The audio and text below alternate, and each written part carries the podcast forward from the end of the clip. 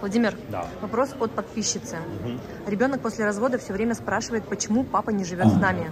Приходится врать. Ребенку шесть лет. Правильно это? Вам не приходится врать. Вам приходится формировать реальность ребенка максимально, а. минимально травматичную. А. Поэтому вы хорошая мать. Вот и все. Потом ребен... дети имеют свойство вырастать, повторюсь, и поэтому ребенок все сам поймет.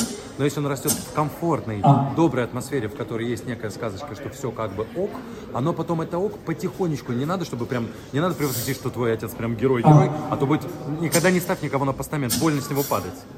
Понимаете, да? Но если лайтовую сказочку сделать, то потом она спокойненько перейдет в реальность, без травмы для ребенка. Но мне так кажется. Могу ошибаться, конечно. Но мне кажется, что...